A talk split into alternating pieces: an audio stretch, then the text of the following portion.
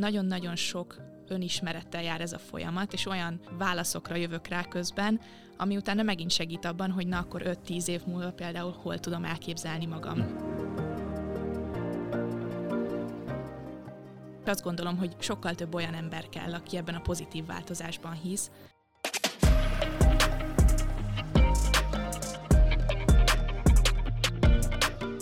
Sziasztok jövőtépítők! Üdvözlünk titeket az újabb Jövőtépítők podcast adásban. A mai vendégünk Ecsedi Boglárka, aki 2021-ben végzett a Hajdúböszörményi Bocskai István gimnáziumban, jelenleg a Georgia Institute of Technology Computer Science szakán tanul az Amerikai Egyesült Államokban, a Magyar Stipendium Peregrinum ösztöndíjnak köszönhetően. A 29. és a 30. ifjúsági tudományos és innovációs tehetségkutató verseny első helyezettje, a Regeneron International Science and Engineering Fair és az EU Contents for Youth Scientist külön díjasa, idén a Novofair alapítvány és a Gábor Dénes díj ifjúsági nagykövete lett. Eddigi munkája során gépi tanulási és gépi látási módszereken alapuló algoritmusokat fejlesztett különböző problémák megoldására. A legújabb projektje egy új mesterséges neurális hálózat típus fejlesztésére irányul, Mai adásban Bogival a gépi tanulásról, az eddigi kutatásairól fogunk beszélgetni, és az idevezető útra, kihívásaira és gondolkodásmódja kialakulásának körülményére is kitérünk. Szia Bogi! Sziasztok! Szia Bogi, jó, hogy itt vagy. Köszönjük, hogy elfogadtad a meghívásunkat. A hallgatók nem tudják, de nekünk volt egy első online megbeszélésünk, amikor te még Amerikába voltál. Hát igazából már az a beszélgetés simán lehetett volna egy podcast adás. Ott említetted, hogy téged a gyermeki miértek, a kíváncsiság, az mindig is foglalkoztatott. Hogy mi miért van, és hogy ki vagy te. Visszatekintve, hogy látod, hogy minek köszönhető ez a gyermeki kíváncsiság, és az egyes területekbe, témákba való mély elmerülés, ez, ez honnan jön? Ez egy nagyon érdekes kérdés szerintem, hogy azok a fiatalok, akikben van egy ilyen megismerés vágy, és nagyon sokféle területtel foglalkoznak, hogy honnan ered ez a, ez a belső motiváció. És szerintem nálam nem igazán tudom visszahívni, hogy volt az az egy pont, amitől valami így bekattant, de, de nagyon sok olyan apró dolog segített hozzához, hogy kialakuljon ez az erős érdeklődés és kihívás vágy, ami végig kísérte az eddigi uh-huh. utamat. Szerintem nagyon fontos egyrészt a szülői háttér, hogy, hogy mennyire támogatóan állnak hozzá a gyerekekhez. Olyan szempontból nagyon szerencsém volt így a szüleimmel, hogy nagyon sokféle fajta tevékenységet támogattak, tehát kiskoromban nagyon, nagyon sok mindent kipróbáltam a, a zenétől, a sporton keresztül, a, a mű, képzőművészeten át, nagyon sokféle területig, és így szerintem már viszonylag fiatalon kaptam egy olyan rálátást önmagamra, vagy ezeken a tevékenységeken keresztül a, a saját képességeimre, hogy utána egyértelműbb vagy könnyebb volt választani, hogy mi az az irány, ami, ami hmm. számomra érdekes és kihívásokkal teli. Említetted a művészetet, és hogyha jól tudom, akkor festesz is, igaz? Igen, igen. Hát mai napig egyébként előfordul, hogy festek. Régebben sokkal többet foglalkoztam vele, úgyhogy most szerintem kicsit ilyen hobbivá szelidült de nagyon-nagyon élvezem ezt a tevékenységet, és, és szerintem nekem ez az, amiben igazán ki tudok kapcsolódni, és, és vissza tudom tölteni hmm. a kreatív energiáimat. Olvastam, hogy te már 11 évesen már programoztál, és honnan jött ez a, a programozásnak a, a vágya már ilyen korán? 11 éves voltam, amikor édesapámnak a, a, a buzdítására igazából elmentem egy ilyen nyári táborba. Ez a középiskolám robotika szakkörének a nyári tábora volt és azért is ez az irány, mert hogy a National Instruments-nél dolgozik, a NI-nál dolgozik egyébként jelenleg is, és nekik volt egy ilyen mentorprogramjuk, ami szoros együttműködésben volt az iskolámnak a robotika szakkörével az első években, és azután is nagyon sok versenyükön vettünk részt. Amikor ebbe a táborba bekerültem, akkor találkoztam először robotprogramozással, illetve volt egy ilyen egy ilyen másik programozási nyelv a logó, vagy amilyen kis teknőcöket lehetett, teknőcöt lehetett mozgatni a, a képernyőn, és mindenféle dolgokat kirajzolni és egy olyan társaságba kerültem igazából bele, az, az, az egy nagyon, nagyon erős csapat volt, akik ott elindultak, hogy azonnal megragadott ez a környezet, és elkezdtem vele foglalkozni. És szerintem még egy, még egy érdekes tapasztalat volt így a korai években az, hogy viszonylag kevés lány volt ebben a környezetben, és talán ez volt, ez volt az első olyan környezet, ahol nagyon sok fiú vett körül, hm. és kicsit olyan volt benne egy kis versengés is néha, egy kis versenyszellem, az, hogy meg akartam nekik mutatni, hogy már pedig én is meg tudom csinálni ezt vagy azt a feladatot, tehát biztos volt benne egy ilyen motiváció is, uh-huh. De egy nagyon-nagyon jó csapat is kialakult, és szerintem a közösségnek is volt egy hatalmas megtartó ereje, ami, ami utána ott tartott évekig, és mai napig szerintem ez az egyik legnagyobb motivációm ebben a szakmában, úgymond, hogy, hogy amilyen emberekkel dolgozhatok, uh-huh. az, az mindig nagyon tud inspirálni. És amúgy változott az arány, lettek többen hölgyek ezen a területen? Érdekes, hogy a, a Georgia Tech-en egyébként így a, a női-férfi arányokat nézve, egészen, egészen jó, jó ez az arány. Most nem emlékszem pontosan, hogy hány százalék a, a lány karon, de így magyar egyetemekhez képest sokkal másabb volt nekem így a benyomásom, vagy legalábbis az alapján, amiket ugye mások is meséltek, hogy beült egy akármilyen matekórára, és egyedüli lányként. Itt egészen sok lányjal lehet találkozni a mindennapokban körülöttem is, úgyhogy Szerintem ez is egy jó, pozitív dolog egyébként. Szeretem a kevert, vegyes környezeteket, és tényleg azt gondolom, hogy ez a, ez a fajta diverzitás, ez csak hozzátesz a, a munkánkhoz. Mint mondtad a festészetet, hogy így a művészet is kapcsolódik hozzád. Nagyjából meg tudod mondani, hogy miben különbözik, mikor egyikkel foglalkozol, mikor, miben a másikkal, vagy kapcsolódik a kettő egymáshoz? Biztos, hogy más agyterületeket mozgat meg ez a két tevékenység egyébként de valahol szerintem pont ebben van a, a szépsége, hogy amikor az egyik tevékenységet végzem, akkor is ott van, ott van az, a fajta, az a fajta kreativitás, vagy az a fajta stratégikus gondolkozás, ami, ami ugye a másik, másik tevékenységből is ered. Tehát én, én már kiskorom óta valahogy úgy tekintettem erre a két területre, hogy én egy picit máshogyan gondolkozom, mint mondjuk a legtöbb programozó körülöttem, mondjuk ha azokra a fiúkra gondolok, akikkel egy szakkörbe jártam, vagy fordítva nem, nem csak az a művész lélek volt, mint akikkel együtt tanultam festeni, de valahogy ez, a, ez az egyéni kis különbözőségek is szerintem megtanultam ezt inkább erősségként kezelni az egyes területeken, és ettől alakult ki egy egyedi gondolkozásmód megoldás, vagy, vagy akár egy művészeti alkotás. Hmm. Festésedben így érzed a verseny szellemet, vagy az teljesen csak a festés miatt van, vagy ott is úgy próbálsz versenyezni? Hát ott szerintem elég korán elengedtem azt, hogy profi módon foglalkozzam vele, legalábbis eléggé kiszorult az informatikai területhez képest az életemből, úgymond arányaiban. Van bennem egy ilyen erős vágy, hogy ennek vissza kell jönnie valamikor, és egyébként több éven keresztül voltak csoportos kiállításaink, amiben részt vettem Debrecenben a legtöbb, azzal a műhelyel, ahová kiskorom óta jártam egészen középiskolás koromig. Illetve volt egy kiállításom is Hajdúböszörményben a ilyen kis városi szinten, úgyhogy voltak olyan felületek, fórumok, ahol meg tudtam mutatni a, a munkámat az emberek számára, vagy közönség mhm. előtt is. Ami a versenyeket vagy pályázatokat illeti, ott egy kicsit lemaradtam az utóbbi időszakban, úgyhogy már nem, nem erről szól nekem, hanem inkább csak a, uh-huh. a mhm. saját feltöltődésemről. Hát a fókusz akkor most inkább a, a, a technikai részre, a racionális részre megy át, de közben meg nagyon jó hallani azt, hogy ez a kettő mégis összekapcsolódik, és a kreatív oldalat segít abban, hogy egy kicsit más kép tekintsél a problémákra említetted, hogy nagyon jó közösségben voltál benne, viszont azt is említetted az előző beszélgetésünkkor, hogy például Debrecenben volt egy előadásod, és hogy a, a nyilvános beszéddel azért neked voltak félelmeid, hát hajdúböszörményről elköltözve egy teljesen más kultúrába, környezetbe kerültél.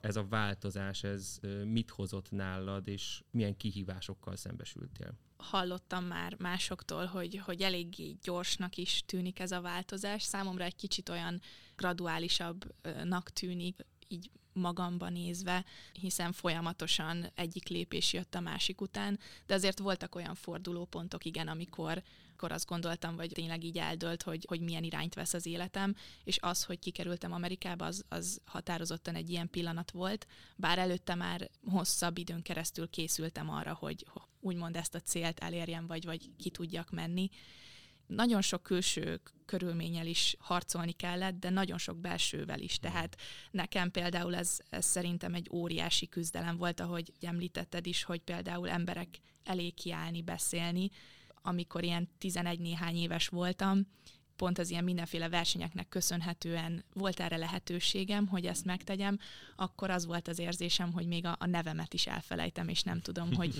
hogy, hogy már, már hogy mit, mit akartam mondani.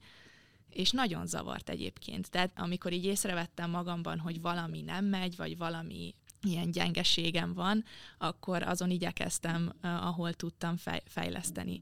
És érdekes volt, hogy amikor eldöntöttem, hogy valamiben szeretnék fejlődni, akkor utána valahogy jöttek olyan lehetőségek, egy ilyen külső hívás, vagy egy külső ember, aki, akinek révén, vagy aminek révén lett erre egy, egy platform, hogy ez, ez megvalósulhasson, és ilyen volt például ez az előadás is.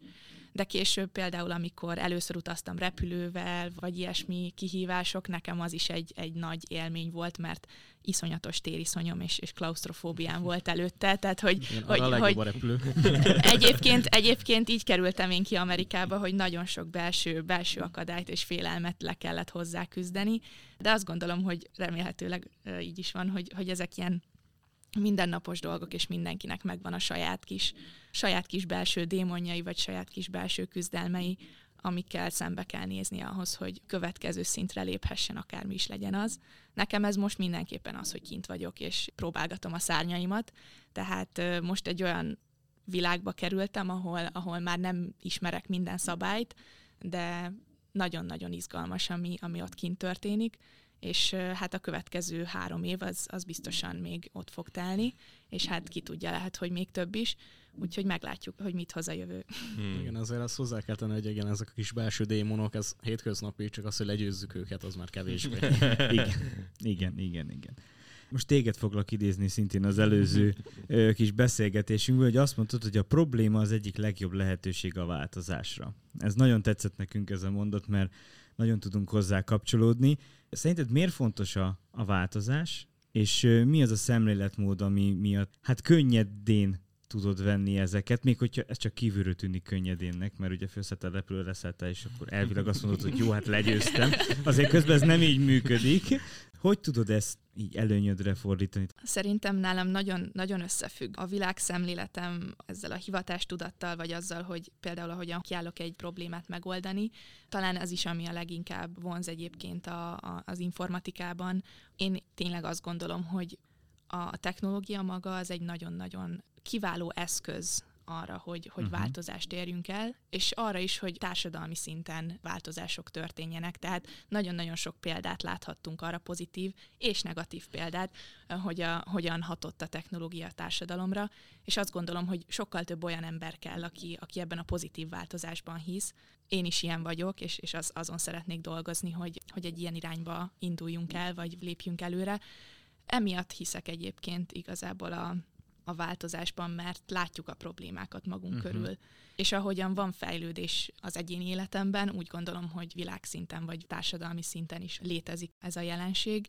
Nagyon érdekes az, hogy hogyan, hogyan történnek ezek a változások, de mindenképpen szükség van arra, hogy minél több uh, ilyen kis lámpás legyen, akik, akik, uh-huh. uh, akik hatással vannak egymásra, és mint a kis elektronok is így tudják így gerjeszteni egymást, tehát érdekesek ezek a, a nagy társadalmi jelenségek, de mindenképpen szerintem egyéni szinten és, és gondolkozásmódban kezdődik a, a változás. Hmm. Megválaszoltál egy kérdést, amit fel se tettem, már a fejemben meg, megszületett. Az, közben, engem, közben engem teljesen megvettél ezzel a metaforákkal használva, tehát az, a, a technológiai és az irodalomnak így, a művészetnek így az össze, az egy teljesen iszom a szavaidat, úgyhogy, úgyhogy eh, nem is tudom. Ja igen, hogy hogy van-e valamilyen trükköd, vagy hogy hogyan mm-hmm. mész át ezeken a változásokon. Ilyen 10 pontba szedve, hogy egy tudja idézni. Hát, nem is tudom, igazából attól is függ, ugye, hogy miről van szó, de nagyon sok olyan dolog volt, amikor például ilyen félelmeket küzdök le, tehát nálam az ilyen utazás, vagy önállóan megcsinálok valamit, felmegyek egy magas épület tetejére, vagy liftezek egyet, akkor általában mindig azt szoktam mondani magamnak, hogy már csak egy kicsit kell kibírni, és hmm. vége, és akkor utána, ha kinyitom a szemem, akkor még mindig jól vagyok, és még mindig uh-huh. egyben vagyok. Szerintem Ez egyébként sokszor így a nehezebb időszakokon is át tudja segíteni az Mhm. embert, hogyha van benne egy ilyen előretekintés, egy ilyen remény igazából, hogy, Mhm. hogy lesz ezután is élet, meg lesz ezután is ö, jó, jó dolog, és így van ez szerintem egy-egy ilyen ijesztő szituációval is, hogy igazából telik az idő, és, és annak a, az, az az ijesztő pillanat is elmúlik, és utána megint Mhm. csak ott találom magam, hogy egyébként nem, nem történt semmi komoly baj. Mhm. Hmm. Igen, ez tök, ez az idei év mottoja, amit kitaláltam magamnak, ez teljesen ehhez kapcsolódik, hogy az élet mindig jó, csak valamikor jobb. Milyen igaz? Igen. Nagyon, Igen. nagyon tetszik, hogy behoztad a, a reményt, meg igazából ennek van egy ilyen nagyon erős hit alapja, hogy hiszem és remélem azt, hogy ez, ez, ez tud jobb lenni, és tényleg lehet, hogy csak be kell csukjam a szememet, és azt mondom, hogy igen, ezt most túl fogom élni. És mikor megtörténik, akkor ez egy kicsi siker valahogy. És ahogy beszéltél a, a kicsi lámpásokról, igazából ezek a lámpások lehetnek ilyen mind, mind apró kis sikerek, amik, amik vezetnek téged végig. Számodra mit jelent a siker? Ez egy nagyon érdekes, érdekes kérdéskör, amin az utóbbi időben is sokat gondolkoztam, és valahol ez volt a, a, a konklúzió, hogy az a fajta siker, amit társadalmi szinten sikerként könyvelnek el, az egy nagyon-nagyon torz dolog egyébként. Amikor erről beszélünk, hogy fejben kezdődik ez a folyamat, és azt mondjuk, hogy reméljük és, és, és becsukjuk a szemünket akár, Szerintem mindig szükség van erre a fajta kommunikációra saját magunkkal, mert ez az, ami tud egy kis irányt vinni a, ebbe a kaotikus életbe egyébként, meg abba a rengeteg lehetőségbe, ami körülvesz minket. Uh-huh. Nagyon nem mindegy, hogy mire mondunk igent, és mire mondunk nemet, és tudni kell mind a kettőt mondani megfelelő pillanatokban ráadásul, hogy utána ugye önmagunkkal azonosan tudjunk tovább lépni. És, és szerintem valahol ez az, ami a sikert generálja, hogyha önmagunkkal azonosan tudunk döntéseket hozni. Ha én azt gondolom belül, hogy ez egy jó döntés, akkor az előbb-utóbb fogja generálni körülöttem azokat a feltételeket, ami utána sikerhez fog vezetni hosszú távon. Tehát szerintem ez az a, ez az a fajta gondolkozásmód, amit most én is uh, igyekszem minél jobban elsajátítani, hogy ne egy list legyen a, az életem, hanem legyen benne egy ilyen belső tudatosság, ami nem feltétlenül azokat a feltételeket fogja megteremteni rövid távon, amit mindenki azt mondja, hogy wow, de lehet, hogy hosszú távon ez is, ez is el fog jönni, viszont nem ez a cél.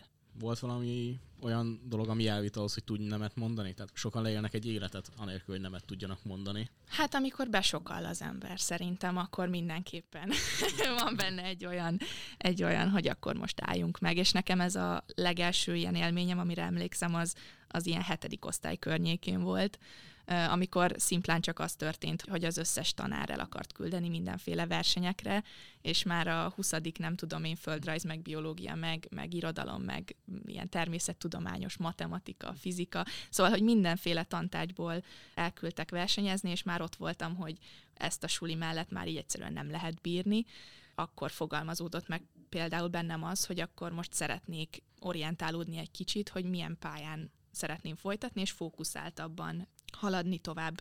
És erre például utána jött a, ez a Magyar Templeton program, egy, egy ilyen országos tehetségprogram, ahonnan Dezsőt is ismerem, a jégalapítót, és generálódtak ezek a, ezek a külső tényezők, és, és így is történt. Tehát utána jöttek azok, azok a fajta fókuszáltabb lehetőségek, úgymond, ami ezt segítette. És szerintem mindig kell egy ilyen besokallás, uh-huh. így időnként, hogy az ember tudjon megint csak változni, és, és ne beragadni egy adott szintre fejlődés szempontjából, hanem tovább lépni, és kicsit ilyen újjászületni, vagy nem tudom, valami új életfilozófiával egy új uh, szintre lépni.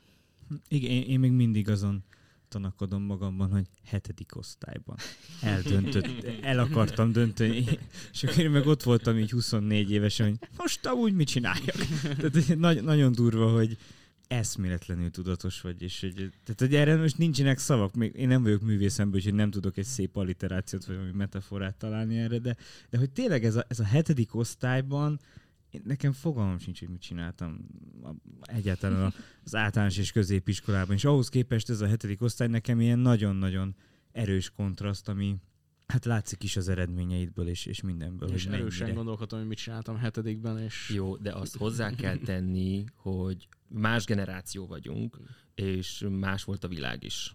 szerintem hetedikben törtem el a kis ujjam.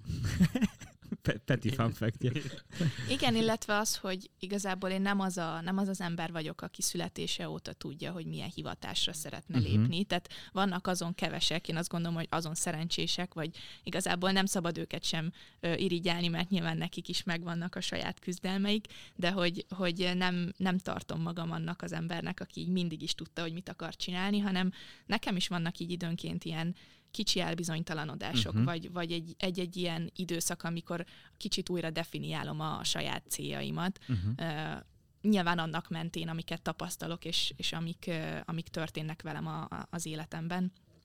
Tehát az, hogy mondjuk hetedikben eldöntöttem, hogy na jó, akkor most szűkítsünk, uh, az egy, az egy szükséges lépés volt ahhoz, hogy, hogy tudjam folytatni azt akkor a, a, azt a kis életemet, amit ott éltem, de hogy most meg talán arra, hogy, hogy egy kicsit bővítsük ki azt a fajta területet, tehát hogy ott ugye nagyon ö, sekérálátás volt sokfajta dologra, most ugye egy szakon vagyok, de azt látom megint, hogy ez a computer science, ez ilyen óriási terület, Mhm.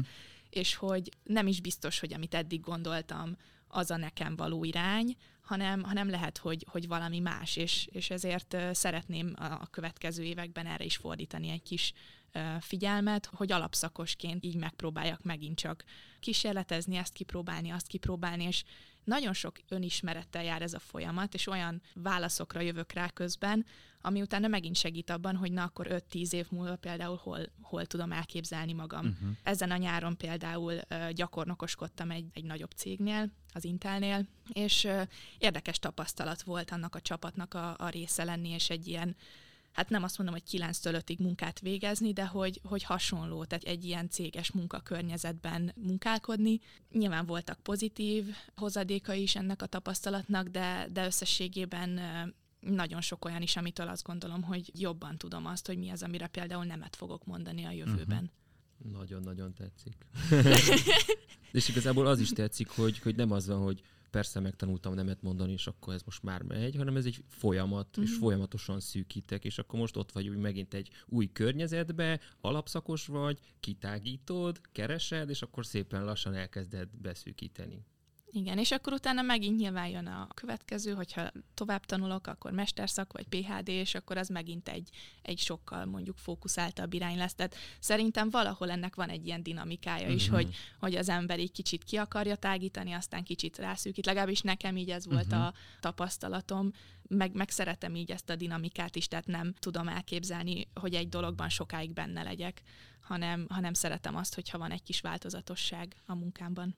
Említetted a PHD-t is, erről eszembe jutott valószínűleg a legkevésbé releváns kérdés, ami már el fogunk hangzani, hogy kutatóként ilyen fehér köpenyben dolgoztok ezen a neurális hálókon, vagy ez má- más? Hát ö, nem. Ez a rövid válasz. Köszönjük szépen, hogy itt voltál. Igen. És, Hát és tényleg attól, attól is függ, mondani? hogy ugye hol, hol ö, történik ez a munka.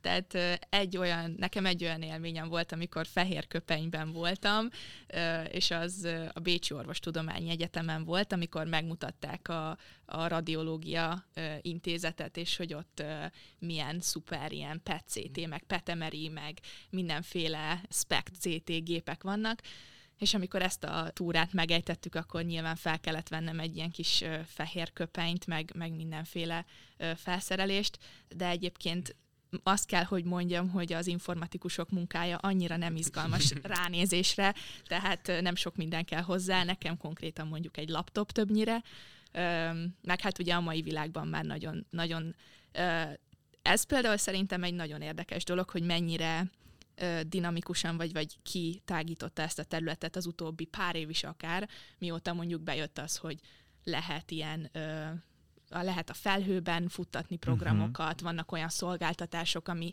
aminek nincs akkora hardware igénye, tehát annyira nyitottá vált szerintem akárki számára ez a terület, akinek van egy viszonylag elérhető áron mondjuk megszerez egy, egy laptopot, egy számítógépet, és, és elkezdheti tanulni.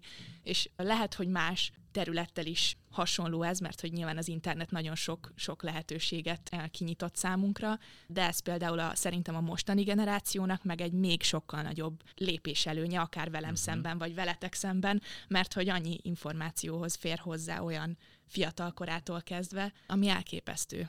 Többször eh, említettél különböző környezeteket, meg közösségeket, ugye a Templeton program, akkor ugye mondtad, akikkel jártál versenyezni. Miben segítettek ezek a közösségek, hogyan támogattak a, az utadon? Szerintem mindenféle közösség egy kicsit másképpen uh, formált, másképpen adott hozzá a, a személyiségemhez, vagy a, a, a akár a munkamorálomhoz, csapat, csapatban való funkcionálásomhoz, uh, vagy akár vezetői képességekhez, mert ugye különböző környezetekben, csapatokban, különböző minőségben vagy szerepben voltam jelen. Tehát nekem mondjuk így az alapvető meglátásom így a csapatmunkáról, ami, ami a saját tapasztalataimat illeti, az az, hogy én nagyon szeretem, tehát én, én legszívesebben csapatban dolgozom mindig. Tényleg az a, az a fajta ötletelés és, és közös munka, még akkor is, hogyha néha kicsit döcögős, szerintem sokkal élvezetesebb, mint önállóan. És ez, ez érdekes, hogy mondjuk egy informatikusra nem mindig gondolnak úgy, uh-huh. hogy mekkora csapatjátékos lehet, de abszolút, és, és szerintem ahogy nyílnak ki ezek a területek, különböző más területekkel ötvöződnek, olyan, most nagyon divatos szó az az interdisziplináris tudományág. Szerintem az informatika ilyen alapvetően, tehát hogy bármihez hozzáfogunk igazából, megoldásokat keresünk ugye mindenféle más problémákra, és ebben a területben szerintem kifejezetten jó az, hogy vannak különböző szakértők, akik, akik tudnak konzultálni és is közösen dolgozni, és ez így van igazából az iparban, meg az akadémiában is többnyire. Van egy öcsém, három évvel fiatalabb nálam, tehát már, már egészen a, a legelső közösségektől fogva kezdődik ez a fajta szocializálódás, tehát az, hogy nekem mondjuk három éves koromtól kezdve volt ott egy ember az életemben, aki, akiért szintén valamilyen módon felelősséget vállaltam, vagy mindig ott volt, és akkor kellett vele foglalkozni, az már akkortól elkezdett formálni, és, és egészen a mai napig egy nagyon-nagyon meghatározó ember az életemben. És azután csak sorolhatnám igazából, hogy kik és milyen helyzetek azok, akik hozzájárultak ahhoz, hogy fejlődhessek ilyen közösségekben, mindenféle szituációban meg lehet találni azt, hogy miért és hogyan tud az építeni. Uh-huh. Ha egymás mellé helyezzük hajdúböszörményt, meg Amerikát. Várjátok meg a kérdést. Várjátok meg a kérdést.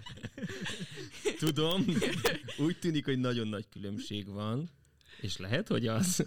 De igazából a kérdésem az, hogy a közösséget, azt te hogyan éled meg, hogyan látod a különbséget a kettő között, és benned ez hogyan változtatta meg a mi miért van, és ki vagyok én kérdést?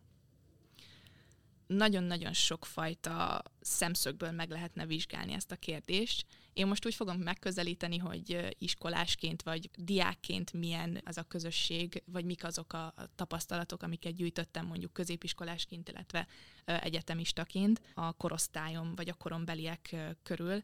És az egy óriási különbség szerintem, hogy Amerikában ez az individualista, egyén központú szemlélet, ez sokkal erőteljesebb, mint Magyarországon. Ez például abban is megnyilvánul, hogy mennyire támogatják vagy engedik azt, hogy adott személyek a, a saját fejlődési útjukat kövessék, saját tempójukat.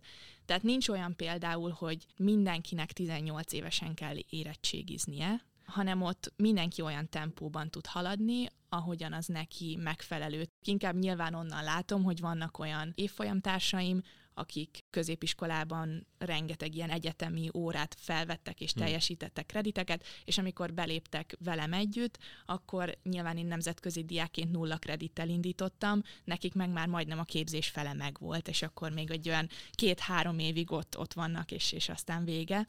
Látok ilyen különbségeket ott, alapvetően én pozitívként élem meg, vagy tekintek rá. Nyilván van ott is egy verseny, tehát nyilván nem az a cél, hogy valaki mondjuk hat évig járjon középiskolába, van egyfajta rugalmasság a rendszerben, rendszer szinten. Uh-huh. Ezt egy kicsit hiányoltam azért, nem is kicsit a magyar oktatásból, hogy legalábbis ahol én voltam, ott nem nagyon volt erre akkor lehetőség, hogy ilyen külön egyéni utakat járjunk, hanem be volt azért eléggé osztva, struktúrálva, hogy milyen órákat veszünk fel, kikkel vesszük fel. Tehát viszonylag kevés szabadsági fok volt így a rendszerben, ezzel szemben az amerikai oktatásban ezt nagyon-nagyon szeretem, hogy az egyetemen olyan óráim vannak, olyan dolgokat tanulhatok. Nyilván van egy diplomaterv, de akármilyen órát felvehetek. Tehát, hogyha én most művészettörténelmet szeretnék hallgatni, computer science szakos hallgatóként, akkor megtehetném, hmm. és ilyen free elective-ként felvehetek ilyen órákat is. Tehát, hogy ott nagyon-nagyon támogatják azt, és szerintem ez itt is furcsa volt a, az itthoni barátaimnak, hogy mennyire sok olyan dolgot is tanulok, aminek alig van köze a szakomhoz, vagy semmi köze nincs adott esetben. Ezt én nagyon élvezem ebből a szempontból, hogy, hogy nagyon kíváncsi és érdeklődő vagyok, de közben meg ugye van lehetőség arra is, hogy nagyon fókuszáltan csináljunk valamit, mert rengeteg kutatólabor van, rengeteg internship, gyakornoki lehetőség, konferencia, hogy ott van egy ilyen hatalmas lehetőség, mhm. tárház, és, és mindenki úgy válogat, ahogyan csak szeretne belőle. Említetted a kutatólaborokat. Mi az, amivel most foglalkozol? Most egyébként pont egy ilyen váltás közben vagyok.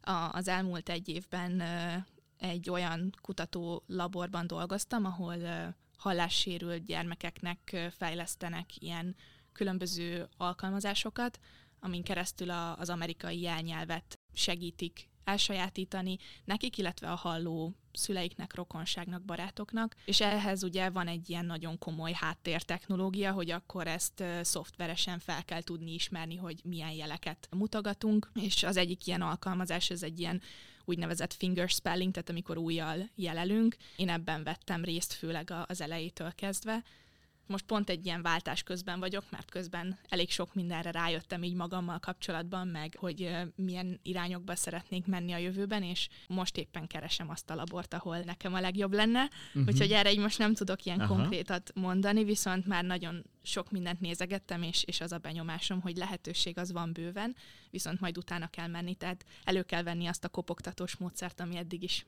jól uh-huh. működött.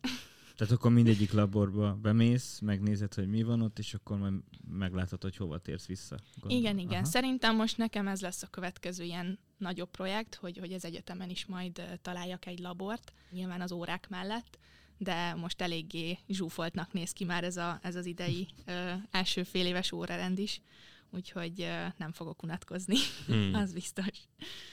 Az első beszélgetésünkkor megemlítetted a pillangó hatást hogy ez mennyire jó dolog, hogy elindítasz valamit, és hosszú távon annak milyen hatása van. De milyen hatást szeretnél elérni a világban? Hű.